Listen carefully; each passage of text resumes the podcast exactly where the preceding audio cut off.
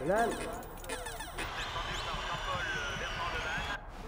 طفئ النور ونام Modanın bilinç dışı.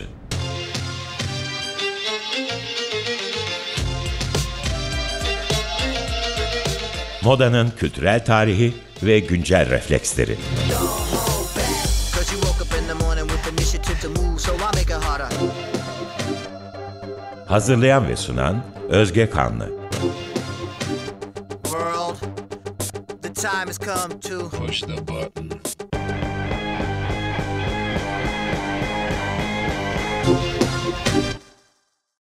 Merhaba sevgili Açık Radyo dinleyicileri. Ben Özge Kanlı. Ee, bu hafta moda prodüksiyonu yani moda yapımı ve emek sermaye ilişkileri üzerine gidiyor olacağız. Ee, bugünkü yayın şimdiye kadar yaptığımız yayın formatından farklı bir program olacak. Ee, ben modanın bilinç dışı içeriklerini hazırlarken hep moda sektörü özelinde yani tekstil ve tasarım dünyasında üretim ve tüketim zincirinde bulunan tüm öznelere ve meslek gruplarına ulaşmayı hedeflemiştim. E, Bugün de özellikle üzerine konuşulması gecikmiş bir başka konuya yer vermek istedim.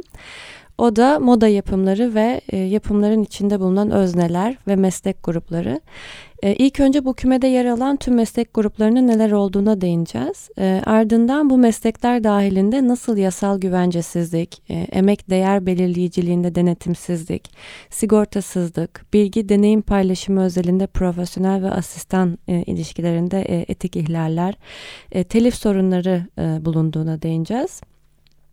E, aslında taşeron işçilik sisteminin getirdiği olumsuz koşulların çoğuna nasıl uzun yıllardır barındırdığına ve bu çözüm ve bu sorunlara dair nasıl çözüm öneriler bulunduğuna e, da aynı zamanda odaklanıyor olacağız. E, Ben konuyla ilgili araştırmalara devam ederken bir Instagram hesabıyla e, karşılaştım. Adı Zarar Production. E, bu hesapta bahsettiğim e, güvencesizlik ve denetimsizlik halleri kıvrak bir zeka, zekayla hicvedilerek e, dile getiriliyordu.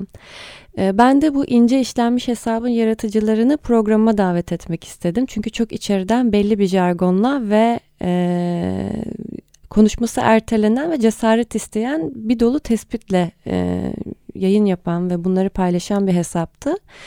E, programa katılabileceklerini ancak anonim kalmayı tercih ettiklerini söylediler. İşin e, formatın farklılaşan kısmı da tam olarak burada devreye giriyor zaten. Biraz gizemli bir bölüm oluyor bu yüzden. E, bunun nedeni de hem bu sorunların yani hem çok ciddi sorunlar, hukuksal sorunlar olması hem de genellikle bu tarz sorunların dile getiren kişilerin o sorunların ya kişilerin sorunların önüne geçmesi yani bu sorunların kişilerin gölgesinde kalmamasını istedikleri için hem de zaten hali hazırda sektörde çalışan kişiler oldukları e, oldukları için olası sosyal maddi baskıların hedefi haline gelmemek için e, böyle bir tercihleri olduğunu söylediler. E, Ben de bunun bu haliyle e, e, sorup e, tabii ki e, radyonun izniyle e, kabul ettik.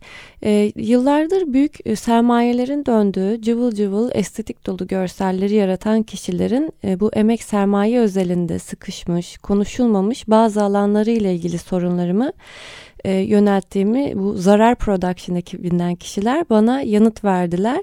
E, şimdi size sırasıyla onlara sorduğum soruları ve sektörün içinde çok uzun yıllardır emek veren ve vermeye devam eden bu Zarar Production ekibinin cevaplarını e, onların kaleminden size okuyor olacağım. İlk sorum şu yöndeydi. E, öncelikle e, bu Zarar Production neden kuruldu? Ve e, moda sektöründe bahsettiğimiz yapımlara hangi meslek grupları dahil e, diyebiliriz? Ve bu meslek gruplarının e, kişilerin nasıl ve hangi koşullar altında güvencesizlik ve denetimsizlik yoluyla emek değerlerinin korunmadığını biraz daha kısaca ve açıkça özetleyebilir misiniz diye sordum. Onlar bana şöyle bir cevap verdiler. E, bu yapımlara fotoğrafçı, saç artisti yani saç tasarımcısı, makyaj artisti, makyaj tasarımcısı, yapım organizasyonunu üstlenen kurumlar veya kişiler, dergiler, ışıkçılar, tasarımcılar ve modeller dahi diyebiliriz. E, Zarar Production ise ortaya aslında bir şakayla çıkmış ama artık ciddiyet kazanmış bir topluluk. O gün yaptığımız esprinin harekete dönüşmesi, hedef gözetmeksizin ve aynı zamanda kimseyi yermeden, utandırmadan hayata geçirmiş olduğumuz ofansif bir bakış açısı diyebiliriz. Mesleki etiğin iş ahlakının aşındırılmış olduğuna dair yaptığımız esprilerin sonucunda ve etkisinin bu kıvama gelmesini hayal ederek başlattığımız bir itiraf paneli oldu orası bizim için. Biz bu durumun artık biraz değil çok ciddiye alınması gerektiğini düşünüyoruz. E, hali hazırda yaşadığımız ülkenin içinden geçtiği süreçle beraber bir dolu yaşanan sıkıntının üstüne bir de mesleki etik ve değer sıkıntıları eklemlenmiş bir halde yaşamaya çalışan bir meslekler bütünü bu alan. Hem hayat kalitesi olarak eksik hem de doğrudan manevi olarak tatminsiz bırakılan onlarca insanın bir tavrı olmasını diledik e, dediler. E tabi bu durumun e, bu şekilde uzayıp daha da canavarlaşmasına müsaade etmeden ve aslında canavarın da haklarının korunduğu bir meslek birliğinin olamayışının sonuçlarının doğurduğu bu e, problemler bunlar. Geçmişte birkaç girişim gerçekleştirilmiş. Yani burada bahsedilen şey aslında bir meslek birliğinin kurulmuş olması geçmişte. İnsanın ilk evden güvenlik duygusu ağır basıyor. Bu çağlar öncesinden beri böyle gelmiş. Günümüz modern dünyasında büyük kitlelere ulaşan ve topluma yarattığı görsellerle bir bilinç aktarmayı seçmiş herkesin büyük bir güvenlik endişesi mevcut bugün. Bu e, güvenlik endişesi derse, derken bunun içinde geçinme, barınma, beslenme ve sağlık e, endişeleri yani e, e, sigortalı bir şekilde ya da özel sigorta artık tabii ki daha revaçta ama yani bakımlarının ve barınmalarının ve beslenmelerinin güvencesizlikle ilerlediğinden bahsediliyor. Evet insanlar öyle ya da böyle bir şekilde kazanç elde ediyorlar. Fakat sistemsizliğin getirdiği birçok sorun da beraberinde geliyor. Yapılmayan ödemeler, uzun set saatleri, müşteri, ajansın taşeronlar üzerindeki ilişkilerinde taahhüt edilenin çok dışında davranış ortaya koyması, sözleşmeye uyulmaması, hatta bazı durumlarda sözleşme iletildiğinde işin sözleşmeyi ileten kişiden alınması verilmemesi ve bu durumun ajans yapım iş ilişkilerinin dışında her duruma sirayet etmesi halini alıyor diyorlar. Ve devam ettiler bu e, ifadeye. E, insanlarımızın haklarını koruyamamasının en önemli sonucu geçinme kaygısı ve geçinme kaygısının telaşından ziyade asıl duygusal telaşın ortaya çıkıyor, ortaya çıkıyor olması. Bu durumu daha da girift hale getiriyor e, dediler ve bir örnek vermelerini istedim. E, nasıl bir örnek verebilirsiniz aklımıza daha iyi canlandırmak için bu durumu ve haksızlığı diye. E, onu bir sonraki soruda daha ne söyleyeceğim ama buna da şöyle bir şöyle bir e, kapı açtılar. Örneğin fotoğrafçı ve sanatçı hissediyor, matematik kuruyor, görüyorsunuz fakat aynı anda başka birisi paranın korunması yolunda telkinlerle her durumu fazlalaştırıyor. Bu ne görsel dünyamıza olumlu geliyor ne işi üretmeye çalışanlara.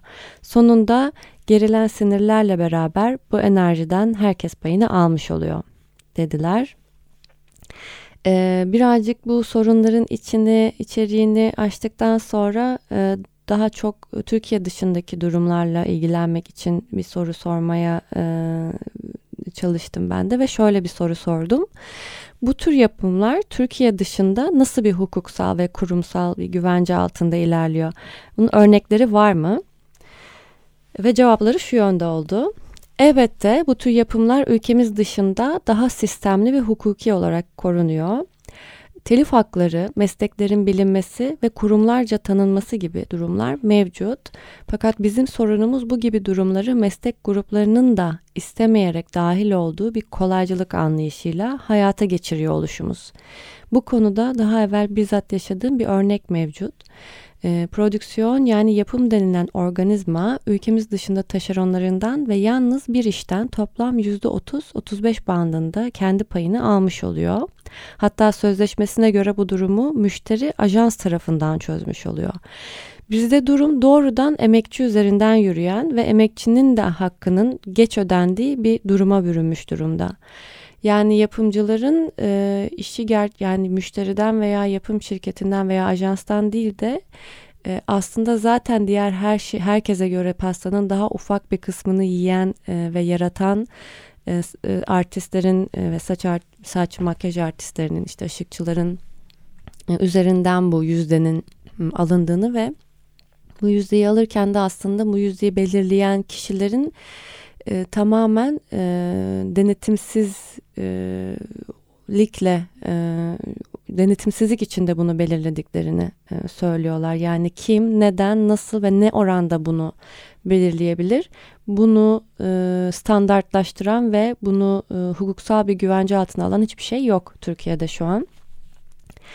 E, bu paradoksal bir sömürü gibi. E, insanları görüyorum, biliyorum kendi haklarını isterken utanıyorlar.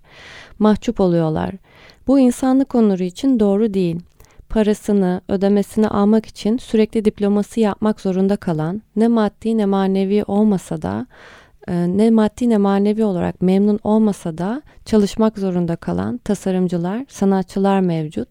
Ve belki de en acısı da bu, kimsenin ruhu duymuyor. Örneğin e, buna bir örnek vermelerini istedim dışarıdan veya içeriden nasıl olur da hani nasıl oluyor ve e, haklarını alabilirler veya alamazlar diye e, bir dinleyiciler daha e, detaylı bir şekilde anlayabilsin diye bir örnek vermelerini istedim. Örneğin şöyle bir örnek gerçekleşmiş. E, telefon, akıllı telefon devlerinden bir markanın yapmış olduğu bir hata bu. E, marka meşhur bir, çok meşhur bir fotoğrafçının, bu yurt dışında gerçekleşiyor. E, meşhur bir fotoğrafçının görselini, yani çektiği fotoğrafı izinsiz e, kullanıyor. Bir e, bir büyük bir alanda reklam veriyor bu fotoğrafı. E, bu fotoğrafı çekerken fotoğrafçıyla beraber çalışan işin saç tasarımcısı da e, bu işi New York metrosunda birden aniden e, tamamen habersizce karşısında görüyor. Kendi işini görüyor ve şaşırıyor. E, markadan telif istiyor ve markada telif ödemek zorunda kalıyor bu saç tasarımcısına. Yani işin özünde yapımı ortaya çıkaran herkesin yani saç tasarımcısından ışıkçısına, makyaj artistine ve stilistine kadar hakların ve emeğin korunduğu bir sistem kurulmalı dediler. E, bununla ilgili olarak e, şu şekilde devam edildi e, sohbetimize, röportajımıza. Bir meslek birliği şart ülkemizde. Bu işi hukuk, hukuksal boyutta ve insani olarak çözebilecek bir sistem olmalı. Bunu da mesleğin, mesleklerin içinden çıkacak insanlar yapacak. Freelance çalışan e, her insan mevcut düzende kendini koruyamıyor. Sağlığını, psikolojisini, duygularını kaybediyor. Bireysellik demek yani yanımdaki insan düştüğünde onu kaldırmayacağım anlamına gelmiyor. Herkes rahatsız bu durumdan ve sadece gülünüyor. Çok üzücü diye bitirdiler. Yani bu durumda herkesin farkında olduğu fakat yine bir şekilde e, belki de gelecekte bunların düzeleceğinden umut ederek veya e, zaten büyük sermayelerin döndüğü bir alan olduğu için büyük e, tekel üreticilerin veya büyük tekel üret, e, yapım şirketlerinin bir şekilde zaten e, radarına gireceğini veya orada yurt dışında daha farklı işler yapacağını düşünen e, işin ilk yıllarında emek vermeye başlayan bu gibi e, e, yapım organlarına hizmet eden meslek grupları e, ister istemez e, hem sigortasız bırakılıyorlar hem e, hani onların belirli bir işten gelecekte o işin hangi şartlarda ve nerede kullanılacağından e, bağımsızca e, bir yüzde almaları, bu yüzdenin hangi oranda kalacağını e, belirleyen bir kurumun olmaması gibi e, aslında çok büyük bir e, güvencesizlik alanı söz konusu. Sadece e, sözleşme üzerinden ve çoğu zaman aslında e, yani kapalı ekonomi işleyen bir e, para kazanma sistemi mevcut e, o alanda. E, bunların bir an önce e, düzelebilmesi ümidiyle büyük yani hiciv ederek ama aslında bu durumun ciddiyetini koruması gerektiğini düşünerek bir araya gelmiş bir grup e, bu Zarar Production. E, ben zaten kendilerinin e, Instagram hesabını doğru, şu an mevcutta aktif olarak kullandıklarını programın hesabında da etiketlemiştim postlarda. Onu tekrar paylaşıp birkaç örnek birkaç post örneğini de story olarak hikaye olarak Instagram hesabımda paylaşacağım programın Instagram hesabında. E, daha sonra ben e, çözüme odaklanmak istedim. Hani bu kadar e, büyük ve derin sıkıntıların olduğu bir e, alanda e, birazcık daha çözüme odaklanmak istedim ve onlara şöyle bir soru sordum. Nasıl bir sistem içinde bu alandaki emek değer ilişkisi ve etkileri daha korunaklı olur? Sizce çözümler nelerdir? Onlar da bana şöyle bir cevap verdiler. E, yukarıda da bahsettiğimiz gibi bir meslek birliği şart. Sonuçta e, bizim bir sendika binamıza ihtiyacımız bile yok. Örneğin stüdyolar yani fotoğraf stüdyoları hali hazırda bu işi görebilir. Birliğimizi moda hukuku ve telif hakları konusunda fotoğrafçıyı ve fotoğrafı ya da hareketli görüntüyü, videoyu oluşturan backstage ekibinin de haklarını koruyabilecek yetkinlikte bir avukat yönetebilir. Fakat e, bildiğim kadarıyla bir platform var ama kapalı bir sistem. Çok hakim değilim. Fotoğrafçıların dahil olduğu bir alan bu bir birlik bu e, diyor. E, bunu daha sonra araştıracağım ben de fakat kapalı olması da gerçekten çok ilginç. Hem bir birlik kapalı bir birlik demek ki sadece belli bir topluluğa topluluğun haklarını korumak için bir araya gelmiş bir birlik ya da sadece fotoğrafçıları ilgilendiren bir birlik olabilir bu. Benim röportajı yaptığım Zarar Production ekibi ise yapımı dahil olan bütün meslek gruplarının bir araya gelip yan yana durup dayanışma içerisinde kendi e, denetim sistemlerini bir araya gelerek koruyabilmelerini e, ümit ed- ediyorlar ve öyle olması gerektiğini düşünüyorlar. Yani onlar da bir disiplinler arası dayanışma e, kurtarır e, mottosuyla ilerliyorlardı. Belki de o yüzdendir diye düşünüyorum. Ve şöyle devam etti e, bu konuyla ilgili muhabbetimiz. E, ben bu konunun biraz evrimleşmesi gerektiğini düşünüyorum dediler. Yani hepimiz işlerimizi yaparken en iyisini istiyor, yapmaya çalışıyoruz. Bütün mesleklerin fotoğrafçı, yönetmen, stilist, saç ve makyaj sanatçıları aynı çatı altında olabileceğine ve gelecek olan alttan yetişmesi gereken insanlara farkındalık kazandıracak aktiviteler yapabileceklerine inanıyorum. Bunlara akademik faaliyetler de dahil. Bu sayede meslek birliği hem kendi ülkesinde kendi ülkesinin evlatlarına değer katarak ilerlemiş olur diye düşünüyorum. Hem de bu yıllardır düşündüğüm, hayal ettiğim bir konu. Ee, umarım hayata geçer, geçebilir diye düşünüyorum. Çünkü katmanlı bir konu ve kısacık bir zamana sığacağını sanmıyorum.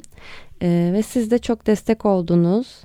Ee, programınızın bu konuları açındırması, açması ve konuyu meslek üreticileriyle kuşattığınız için e, çok mutluyum. Tekrar teşekkür ederim dedi aralarından birisi ama e, bir toplulukla ben bu röportajı e, yapmış olduğumu ifade edebilirim size. Yani birazcık gizemli bir program oldu ama zaten bu haliyle de e, daha farklı nasıl olabilirdi e, bilmiyorum. Çünkü hepsi gerçekten böyle bir 10-15 yıldır neredeyse 20 yıla yakın aralarında e, bu e, alanda çalışan e, insanlar. Dolayısıyla hem aktüel halde hem aktif halde mesleğin içinde çalışıp hem de iş arkadaşlarıyla ya da genel olarak sistemle ilgili çok içeriden ve yıllarca birikmiş bu e, konuşulmayan konuları gündeme getirdikleri için de e, bir tabii ki e, çekinceleri oldu tamamen e, kendilerini paylaş hani paylaşma konusunda ve e, dolayısıyla anonim kaldılar. E, bu anonimlik üzerinden de zaten e, onlara en fazla saygı duyabileceğimizi söyledik ve bu haftalıkta böyle gizemli bir program olmuş oldu. Sizlere e, ve bütün dinleyicilere çok teşekkür ediyorum. Sevgili Açık Radyo müştereklerine bu alanı bize ve herkese açtıkları için. Biz iki hafta sonra tekrar aynı gün ve saatte başka bir konukla e, burada olacağız. E, görüşmek üzere.